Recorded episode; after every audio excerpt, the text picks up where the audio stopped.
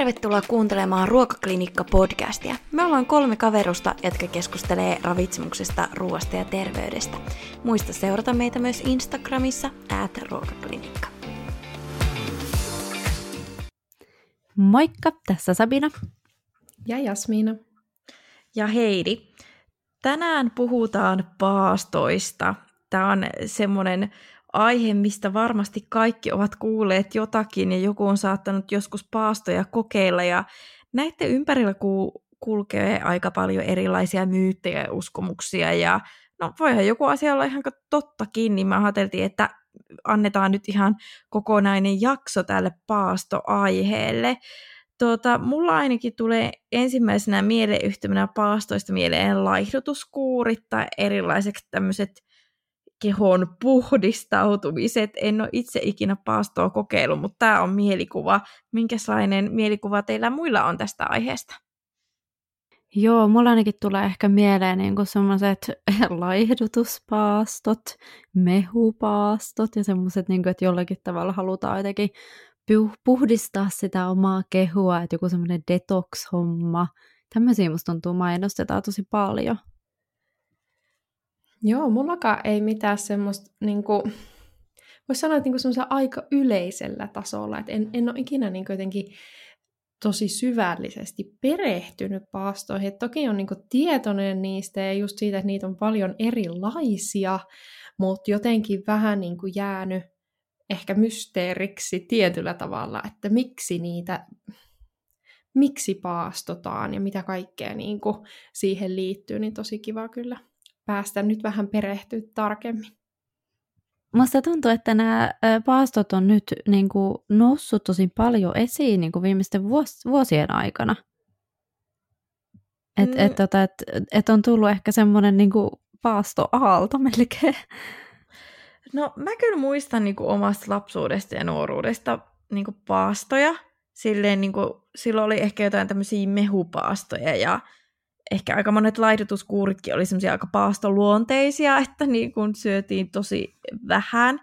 Mutta voi olla, että toki, että se semmoinen paastot on varmaan jollain tasolla koko ajan niin tämmöisessä laihdutuskeneessä, mutta oliko se sitten tämä fitnesskausi, että semmoinen että ei ollutkaan niinkään niin syömättä, vaan sitten se syöminen oli niin kuin paljon minimaalisempaa. Mutta kyllä mun mielestä näitä paastoja on sillä aika paljon ollut, mutta voi olla totta, että ne on nyt vähän tullut uudestaan niin kuin trendannut. Joo, kyllä. Ja just se, että jos niinku miettii tämmöistä niinku niin sanottua perinteistä paastoa, just nyt niinku oikeasti on niinku kokonaan syömättä, niin sitten on nyt just tullut näitä, että no ollaan vaikka tiettyä aika päivästä syömättä tai jotenkin jonakin päivänä syödäänkin vähemmän. Että vähän niin kuin se merkitys, että mitä siellä paastolla tarkoitetaan, niin se voi olla aika monen tyyppistä, että enemmänkin niin kuin tarkoittaa just niin kuin vähäisempää syömistä, vaikka kyllähän paasto varmaan niin kuin sananmukaisesti tarkoittaa ihan kokonaan, että ei syödä mitään. Jep. Ja ainakaan tuolla terveydenhuollon maailmassa, niin ei niin kuin paastoja varmaan hyvin erikoistilanteissa käytetään, jos käytetään, ja lähinnä on, niin kuin, tulee mieleen, että paastoverikokeet, että ei saa syödä käytännössä kymmeneen tuntiin. Että tavallaan niin kuin, tämä on sille ite, itsellekin niin kuin vierasta maaperää, kun eihän sillä paastoilla nyt ole silleen osoitettu hyötyä toki, niin kuin jos miettii niin kuin laihdutusnäkökulmasti, totta kai kun energiaa rajataan, niin laihtuu, mutta kyllä se elimistö ottaa sen takaisin vähän niin kuin me ollaan esimerkiksi siinä nälkä- ja kylläisyyssignalointia kos- niin kuin koskevassa jaksossa juteltukin. Niin kyllä, ja toinen sitten tietenkin, että jotakin leikkauksia edeltävästi saattaa joutua paastoamaan. Et se on ehkä niinku toinen, just tämmöisiä niinku vähän erikoisempia tilanteita, jossa on joku niinku ulkoinen syy sille, että miksi vaikka se vatsalaukku ja suolisto mahdollisesti pitää olla niinku tyhjiä. Mutta että sitten näihin tietyn tyyppisiin paastoihin kyllä niinku liitetään monenmoisia niin kuin terveysväitteitä, ja ehkä monet niillä sitten tavoitteleekin erilaisia terveyshyötyjä.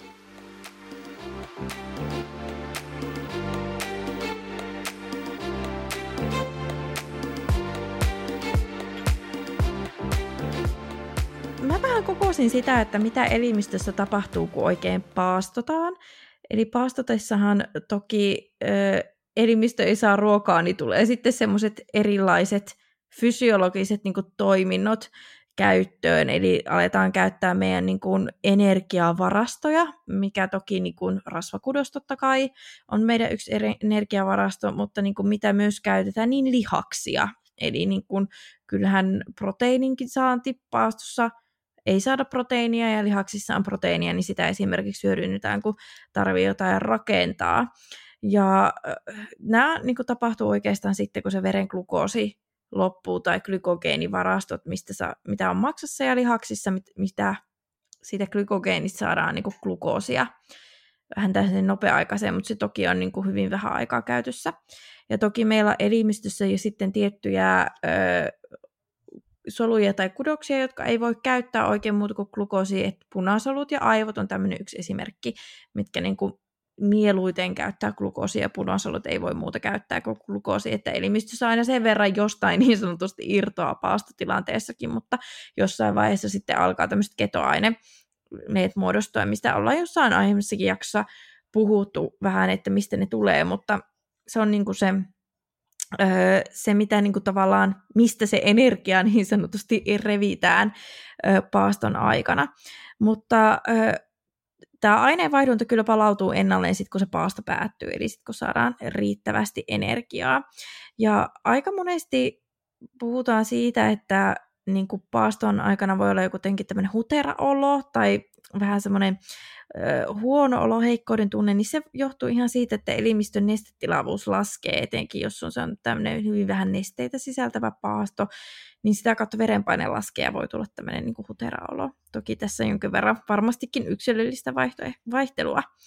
Mutta tosiaan kahden ensimmäisen vuorokauden aikana me käytetään niitä glykogeenivarastoja, mistä mä puhuin, ja sitten myöskin lihas- ja punasoluja haluja ottamalla me saadaan tämmöistä laktaattia, aminohappoja ja muita yhdisteitä, mitä sitten käytetään elimistön eri aineenvaihduntareaktioissa. Mutta sitten oikeastaan vuorokausina 2-24, niin vähän niin kuin sopeudutaan siihen paastoon, niin munuaiset alkaa tuottaa glukoosia enemmän ja sitä ta- tarjotaan öö, ainoastaan sitä glukoosia aivoille, punaiselle itse asiassa munuaisytimelle, mitä puhuinkin siitä, että kun nämä kaikki kudokset ei voi niitä ketogeeneja hyödyntää.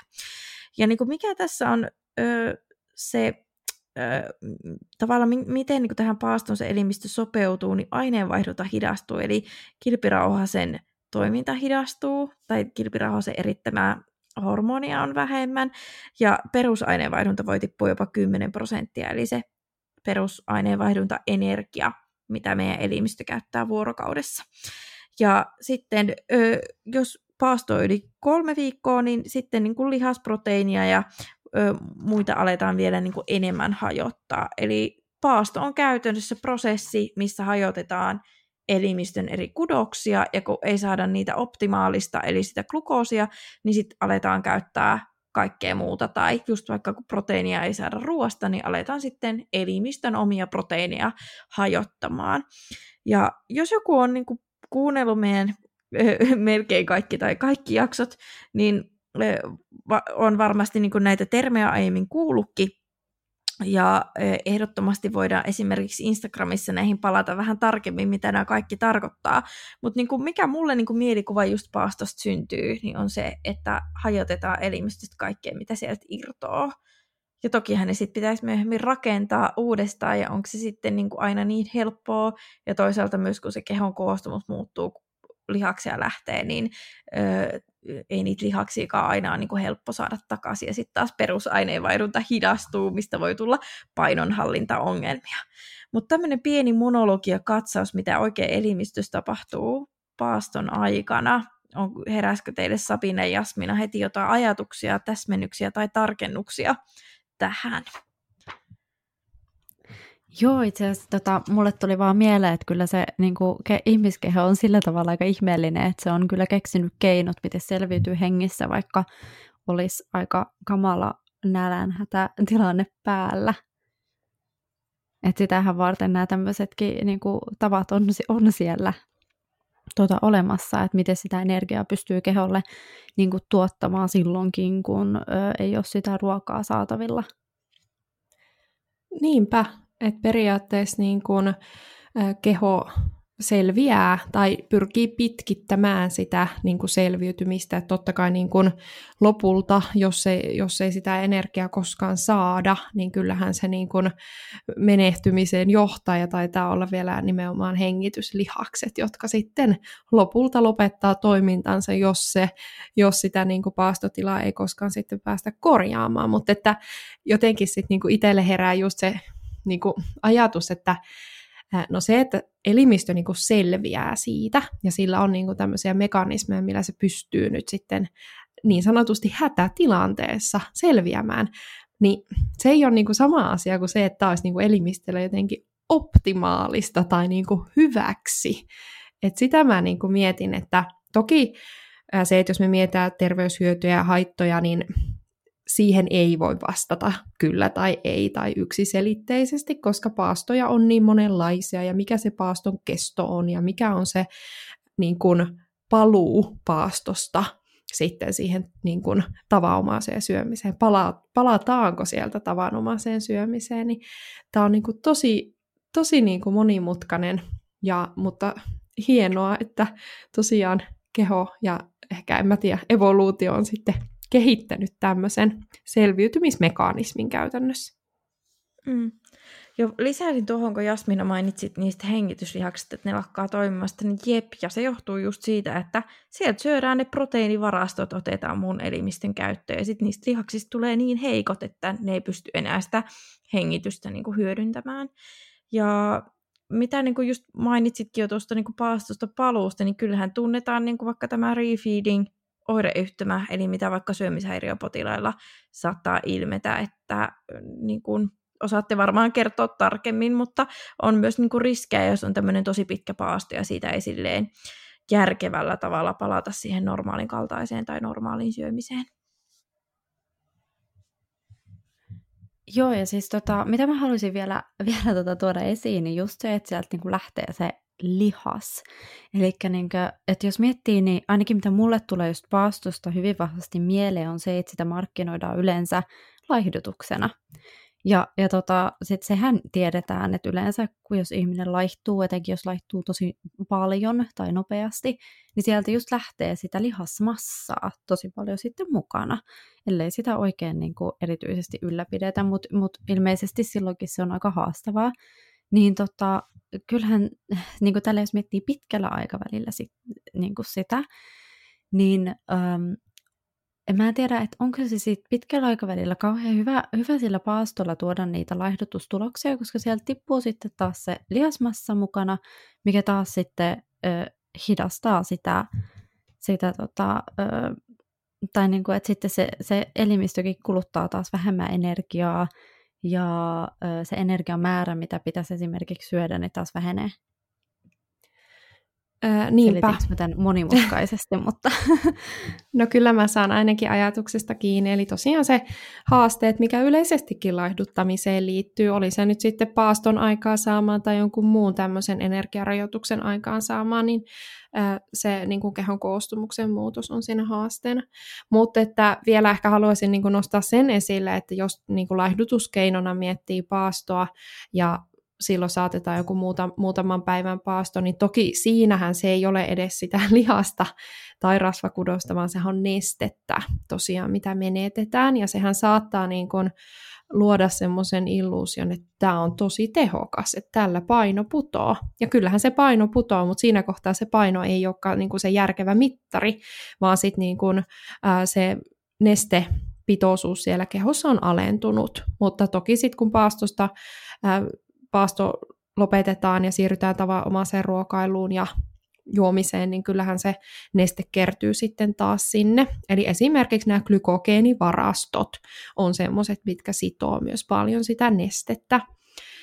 Mutta mä oon ihan samaa mieltä kuin mitä Sabina toit esille, että se kehon koostumuksen niin kun, haitalliset muutokset, mitkä hankaloittaa pitkällä aikavälillä sitä painohallintaa, mutta myös se, että niin kun, tässähän niin kun keinotekoisesti aiheutetaan vähän niin kuin shokkitila elimistölle. Niin varsinkaan, jos on niin kuin alttiutta hallitsemattomalle syömiselle tai esim. ahmintaoireille, tai sanotaan, että ihan mitä tahansa syömishäiriökäyttäytymistä, jos on ollut, niin tämmöinen voi, sehän niin kuin mutkistaa kaiken siinä heti alkuun. Niin mun mielestä se ei ole järkevä myöskään tämmöinen laihdutuksen käynnistäjä, jolla saadaan sitten motivaatio huippuun. Periaatteessa se voi jollakin niin semmoisena toimia, mutta kyllä mä näen siinä paljon enemmän riskejä kuin sitten niitä mahdollisia hyötyjä. Jep, ja sitten jos sä aloitat, aloittaa tämmöisen laihdutuskuurin paastolla, niin sähän kasvatat sitä nälkävelkaa, mitä joka tapauksessa, kun laihduttaa, niin kyllähän tiedetään, että se elimistö sitten sen laihdutus, laihdutuksen jälkeen pyrkii vuosia vielä palaamaan siihen alkuperäiseen painoon, mistä ollaan lähdetty, koska halutaan niin kuin pitää saavutetuista eduista kiinni. Niin tavallaan sitten jos vielä aloittaa sille, että se energiavaje on tosi suuri, niin kyllähän se nälkä velka niin kuin ehdottomasti siinä kasvaa. Toki yksilöllisiä tilanteita on jo, joku on saattanut kokea hyötyä, mutta niin kuin fysiologisessa mielessä niin itselle tulee vähän se, että no, onkohan tämä nyt ihan järkevä tapa aloittaa. Joo, mä haluaisin vielä palata siihen meidän ö, vireystilajaksoon. En nyt muista, että mikä, mikä ja milloin me se tehtiin, että sanokaa, jos muistatte. Mutta tota, mehän tota, siinä käsiteltiin vähän tämmöistä niin kuin ateriarytmiä siellä päivän aikana, ja mitä ainakin on niin kuin enemmän ja enemmän tuolla niin kuin potilastyössäkin huomannut, niin se on aika tyypillistä se, että niin kuin päiväsaikaan, esimerkiksi työpäivän aikaan, niin syödään vähäisesti, ja sitten se useinkin näkyy siellä, että, että siellä illalla niin kuin sitten kasaantuu se syöminen, tai vastaavasti viikonloppuun kasaantuu se syöminen, just sen takia, että siinä on tullut sitä nälkävelkaa, niin tämähän on aika lailla sitä, mitä myös paasto, se, paasto miten sitä nyt sanotaan, paastoessa niin, niin tota voi myös tapahtua. Eli, eli jos on niinku tyypillisesti jo tämmöinen ateriarytmi vaikka siellä, että et herkästi niin se pakkautuu se syöminen sitten sen nälkävelan jälkeen, niin mä en usko, että paastosta voi tulla ihan hirveästi enää hyötyjä siihen päälle, että enemmänkin voisi ajatella, että se kasvattaa sitä kuilua jotenkin siinä sen syömättömän ajan ja sen ajan välillä, kun syödään.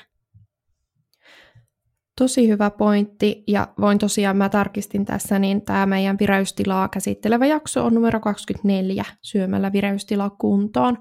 Mutta tota, vielä niin kuin jatkona tuohon ajatukseen, niin mulla on itselläni äh, asiakaskokemuksia tämmöisiä, mistä jos on joku tämmöinen hyvin erikoinen äh, ruokailutapa otettu. Siellä tässä kyseisessä tapauksessa, mikä tulee itsellä mieleen, niin oli tämmöinen, niin kuin, tämmöiset laihdutusvalmisteet, jotka on hyvin, hyvin vähän energisiä, eli kyllä niitä voisi eräänty, niin kuin eräänlaisena paastona pitää. Niin asiakaskokemus, mikä itselle on syntynyt, niin joillakin voi niin kuin kadota se viimeinenkin tatsi siihen normaaliin syömiseen.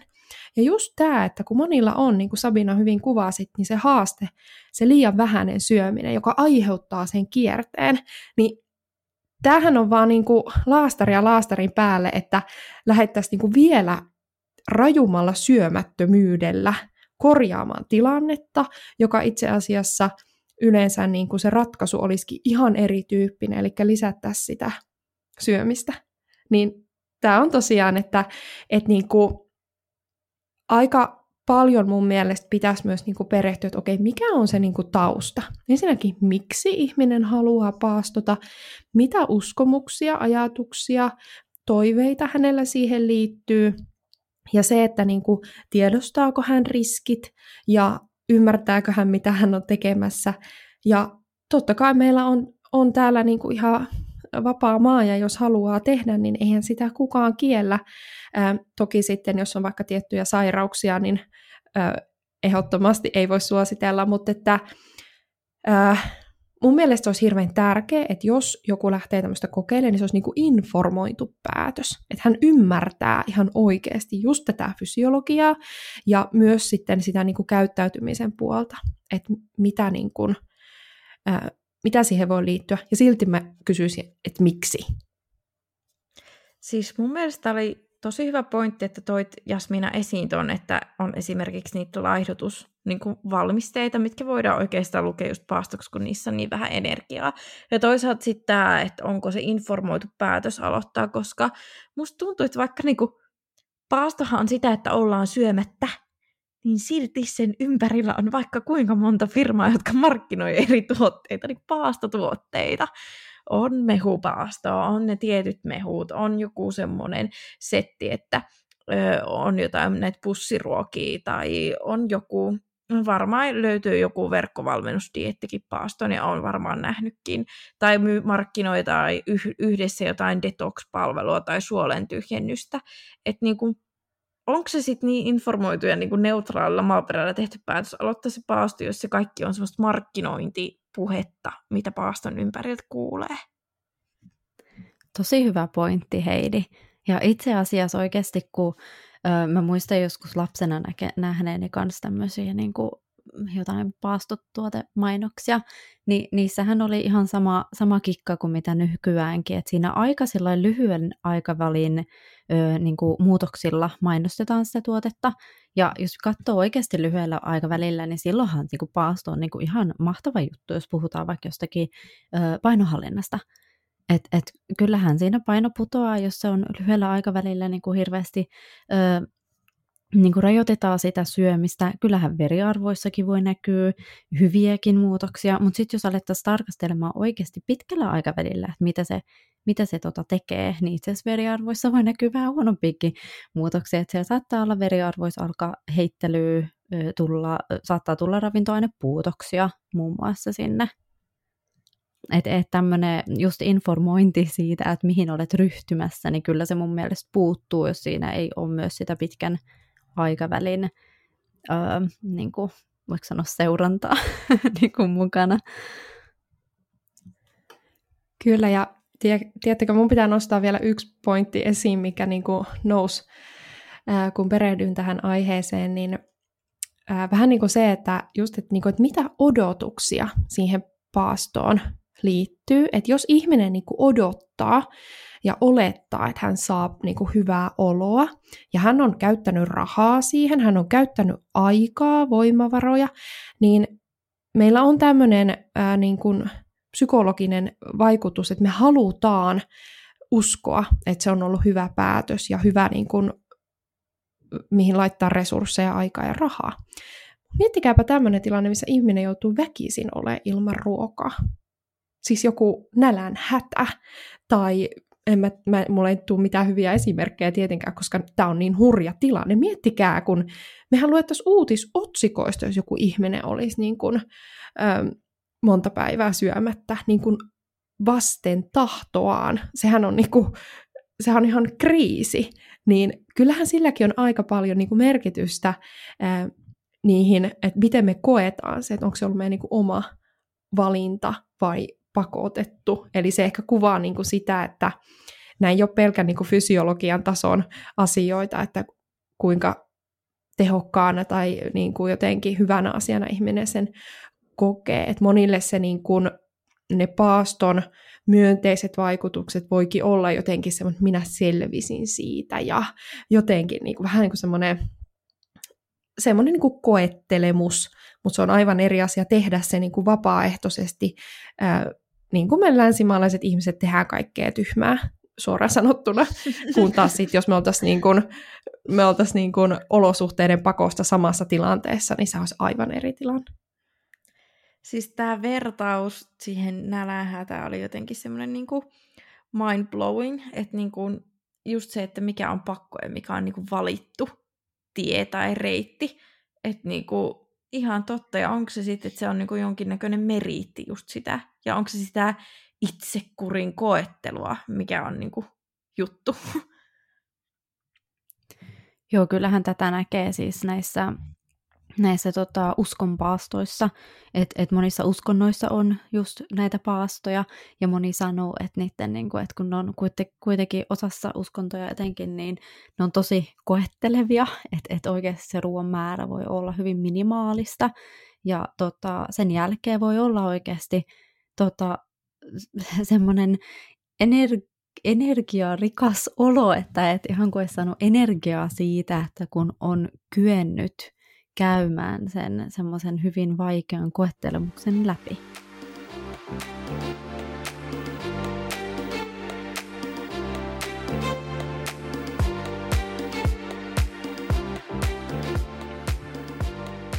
No just niin kuin Sabina mainitsit ne uskonnot ja niissä niin kuin olevat paastot.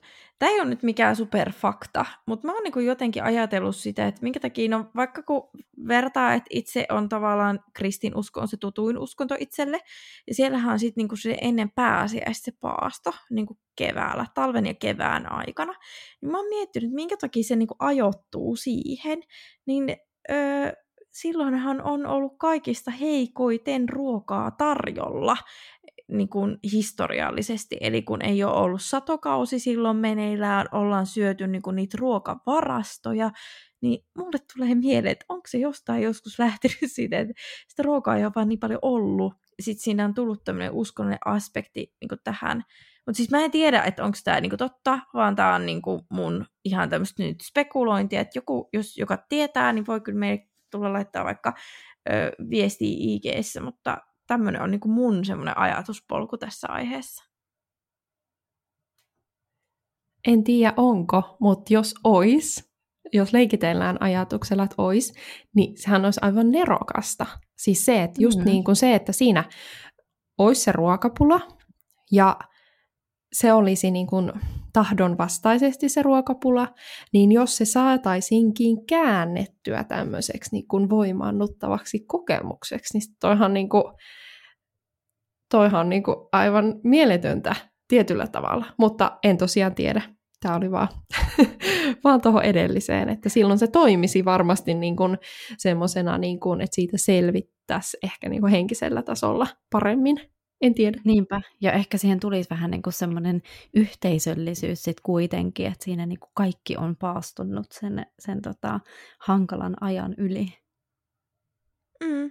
Ja sen mm. jälkeen on bileet. Ruokabileet. niin.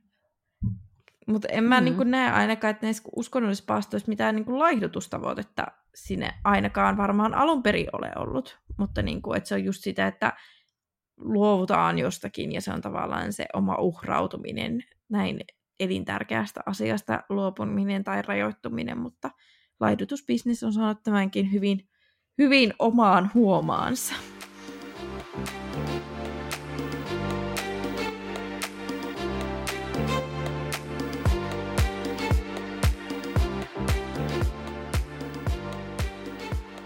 No, me ollaan mainittukin tässä joitain paastoja tässä niin kuin aiemmin jakson aikana, ja niitähän on tosiaan paljon niin kuin erilaisia.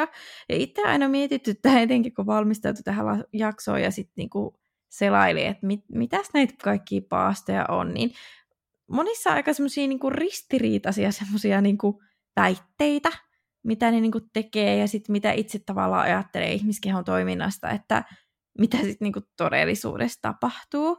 Et mehupaastojen ympärillä aika usein niinku sanottiin sitä, että ö, suolisto lepää, kun sinne ei tule niinku kiinteätä ruokaa, eli mikrobisto ja limakalvot niinku lepäisi. Mutta sitten suolistobakteerithan tarvii kuitua ja muuta, että ne elää. Eli sitten mulle tulee mieleen, että köyhtyykö suolistobakteeristo, jos ne ei saa muuta kuin mehua.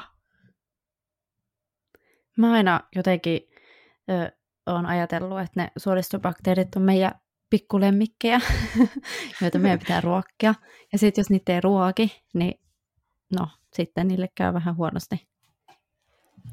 Kyllähän ne niin kuin varmasti ainakin niin kuin tämänhetkisen tiedon mukaisesti niin kuin, äh, siellä määrällisesti voisi vähetä, jos sinne ei tosiaan niitä kuituja tule. Ja varmasti sitten se niin kuin monipuolisuus, että jos me mietitään niin kuin mehupaasto, niin eihän, se on aika yksipuolinen ruokavalio, että niin kuin, ää, sieltähän jää niin kuin se kaikki monipuolisuus, mitä erilaisissa kuituyhdisteissä on. Tässäkin varmasti vaikuttaa se, että no kuinka pitkä se paasto on. Mulla ei ole itselläni käsitystä siitä, että no kuinka tapahtuuko vaikka suolistomikrobistossa muutoksia, jos pari päivää oot vaikka jollakin paastolla. en tiedä, tietääkö Sabina?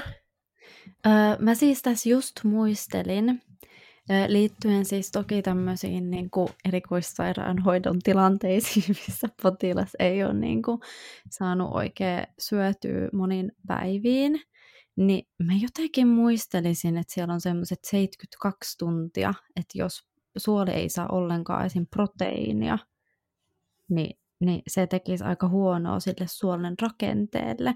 Mutta tämä nyt meni aika mutuiluksi, että mun pitäisi kyllä tarkistaa tämä jostakin.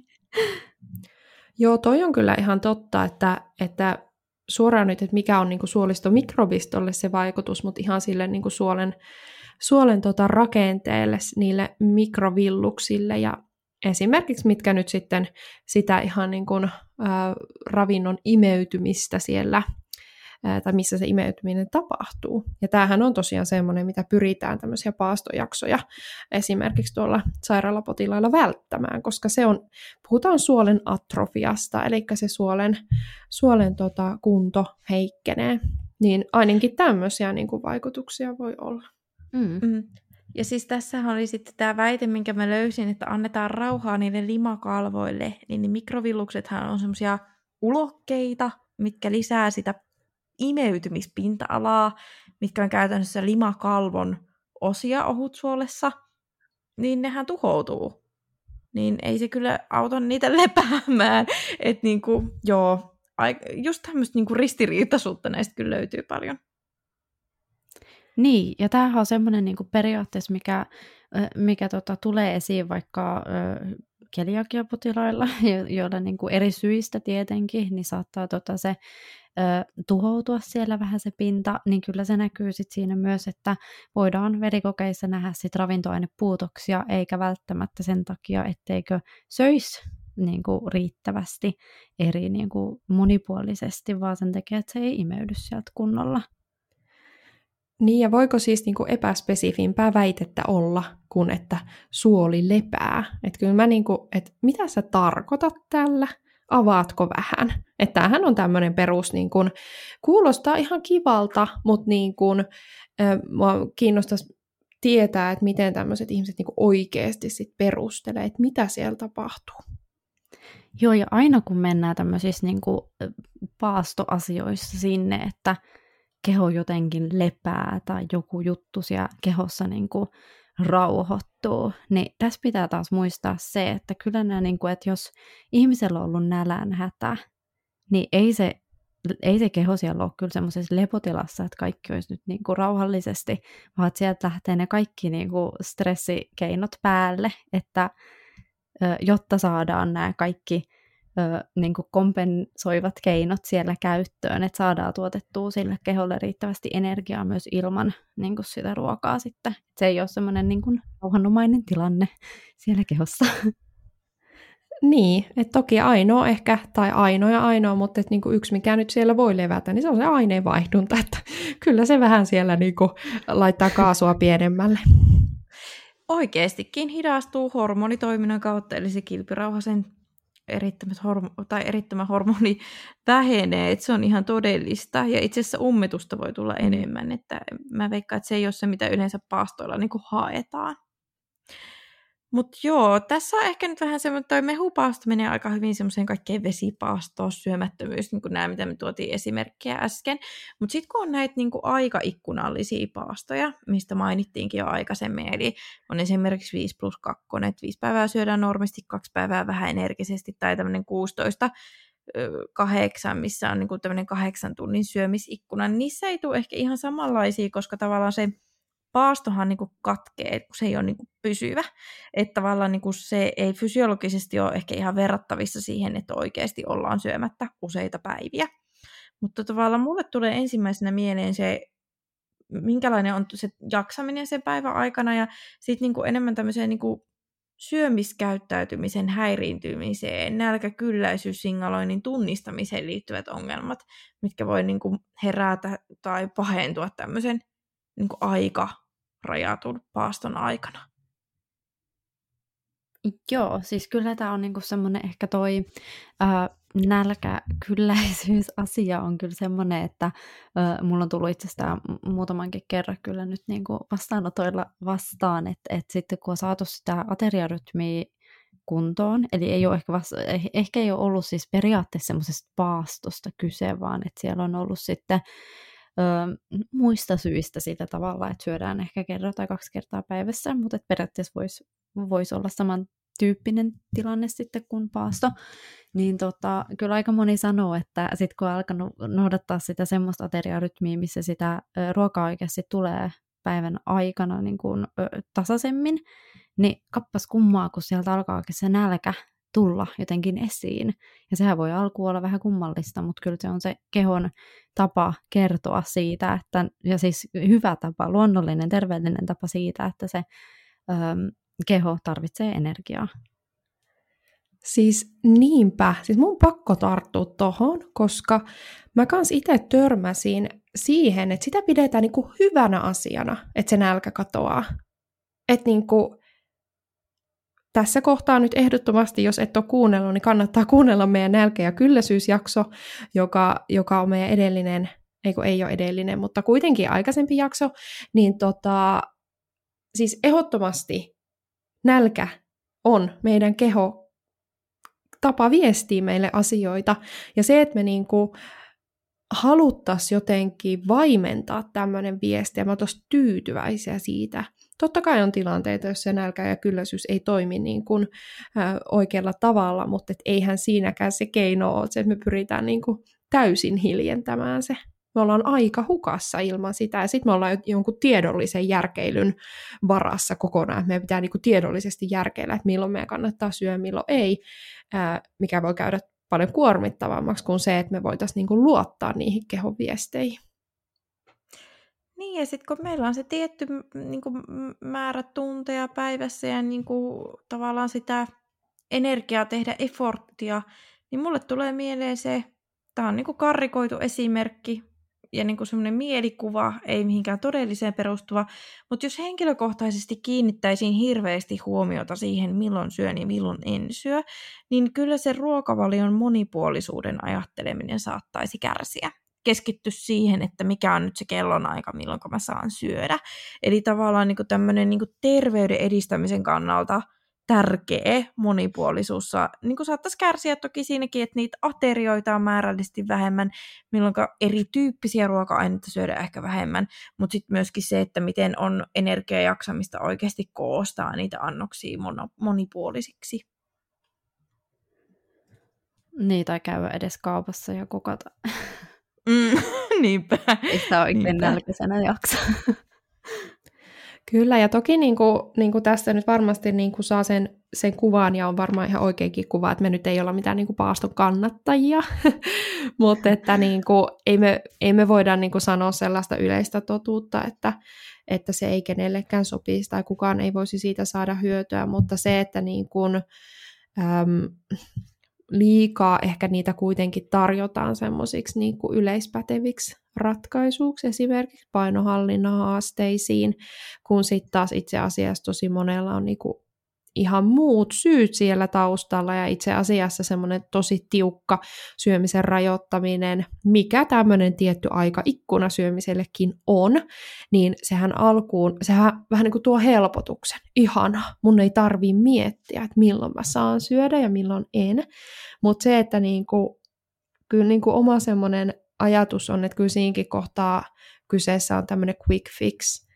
Eli aika harvalle se kuitenkaan siitä niin kuin loppuelämään sopii, että on vaan tietty aikaikkuna sille syömiselle. Jos on tämmöinen ihminen, niin silloin se saattaa varmaan ollakin ihan toimiva, mutta että jos ei niin kuin näe sitä mahdollisena niin kuin, äh, syödä aina tulevaisuudessa niin, niin miksi vähän niin kuin lähteä opettelemaan semmoista tapaa ja nähdä hirveästi vaivaa ja voimavaroja, mitä, mitä sä et kuitenkaan tuu, tuu niin kuin, en, en käytä sanaa noudattaa, vaan toteuttaa, mutta et niin kuin, eikö kannattaisi nekin voimavarat käyttää siihen, että lähdetään nyt muodostaa ihan oikeasti semmoisia niin pitkällä aikavälillä toimivia tapoja. Joo, ja tähän vielä lisäykseksi se, että on, kyllähän senkin jälkeen sitten, että jos, jos sitä ei ole ajatellutkaan semmoiseksi pitkän aikavälin ö, syömiseksi, niin tota, ö, kyllähän siitä poisopettelukin taas vie sitä energiaa ja voimavaroja. Ja se on taas hankalempaa. No niinpä. Ja kuinka usein nämä sitten, ketkä niin kuin näitä paastopaketteja myy, niin kuinka hyvät ohjeet siellä nyt on sitten siihen normaaliin syömiseen palaamiseen. Mä en tiedä rehellisesti, mutta et niin kuin, yleensähän niin kuin ne suuremmat haasteet tulee siinä, ja siinä kaivattaa sitä tukea. Et se on mun mielestä niin kuin ihan eettisesti väärin, että niin kuin, äm, tehdään tämmöinen paketti tai ohjeistus johonkin niin kuin hyvin rajoittavaan syömiseen, ja sitten ihminen jää siitä syntyneiden mahdollisten haasteiden kanssa ihan yksi. Mm, ja mulla on niin kuin se ajatus tässä, että toki jos sairastaa pitkäaikaissairautta tai on syömisen käyttäytymisessä, syömiskäyttäytymisessä jotain haasteita tai on muutenkin niin kuin, on semmoinen tyyppi, jolla on jostain syystä energia, ravinto ja erityisen tärkeää, että niitä saa riittävästi, niin tämä on niin kuin, tosi haitallista ja silloin se yksikään ei niin kuin, kannata, mutta niin kuin, ei, ei sillä yksittäisellä muutaman päivän paastolla varmaan niin pitkässä juoksussa hirveätä hallaa tee, mutta niin kuin sit jos kun tuntuu, että tämä paastokeskustelukin on sitä, että, että tehdään niin kuin joka vuosi tai puoli vuosittain tehdään ennen kesälomakautta tai tehdään joulun jälkeen niin kuin paasto, että mikä on sitten se kehon koostumuus kymmenen vuoden päästä, jos olet paastanut vaikka kaksi kertaa vuodessa. Eli siinä on tavallaan se lihasmassa hävinnyt, jos sun paino on sama kuin sä oot aloittanut tämän paastokierteen, niin todennäköisesti ja tutkimuksessakin niin voidaan havaita laihdutuksen näkökulmasta, että se kehon koostumus on niin, että se rasvaprosentti on isompi ja suhteessa lihakset pienemmät, ettei sekään varmaan ollut se tavoiteltu lopputulos. Just tämä, että miten hyvä on se ohjaus ja ehkä jaksaminenkin sen niin kuin paaston jälkeen silleen maltillisesti ja hyvä, hy, hyvän niin kuin tavan mukaisesti palata siihen normaaliin syömiseen.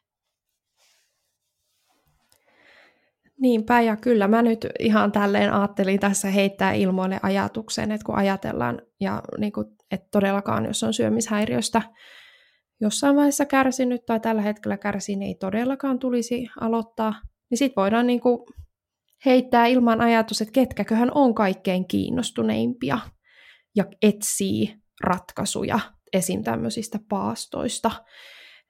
Mä jätän tämän ilmaan, mutta et niin kuin kyllä se oma huoli huoli herää siinä, että se, että ihminen on niin kuin näin äärimmäisiin keinoihin menossa, niin kyllä se mulla ainakin herättää jo vähän siitä, että okei, mitäköhän tässä taustalla on.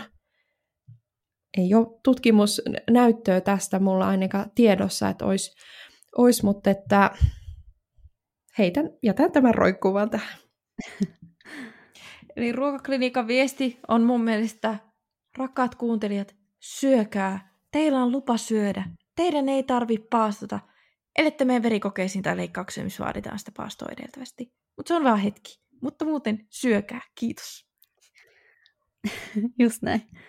Just näin.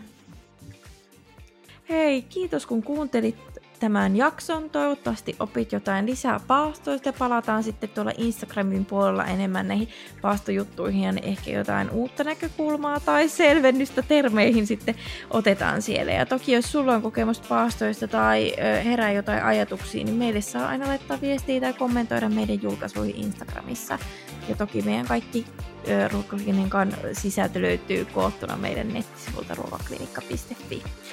Kiitti sulle ja oikein kivaa päivän jatkoa. Moikka! Moi moi! Moikka!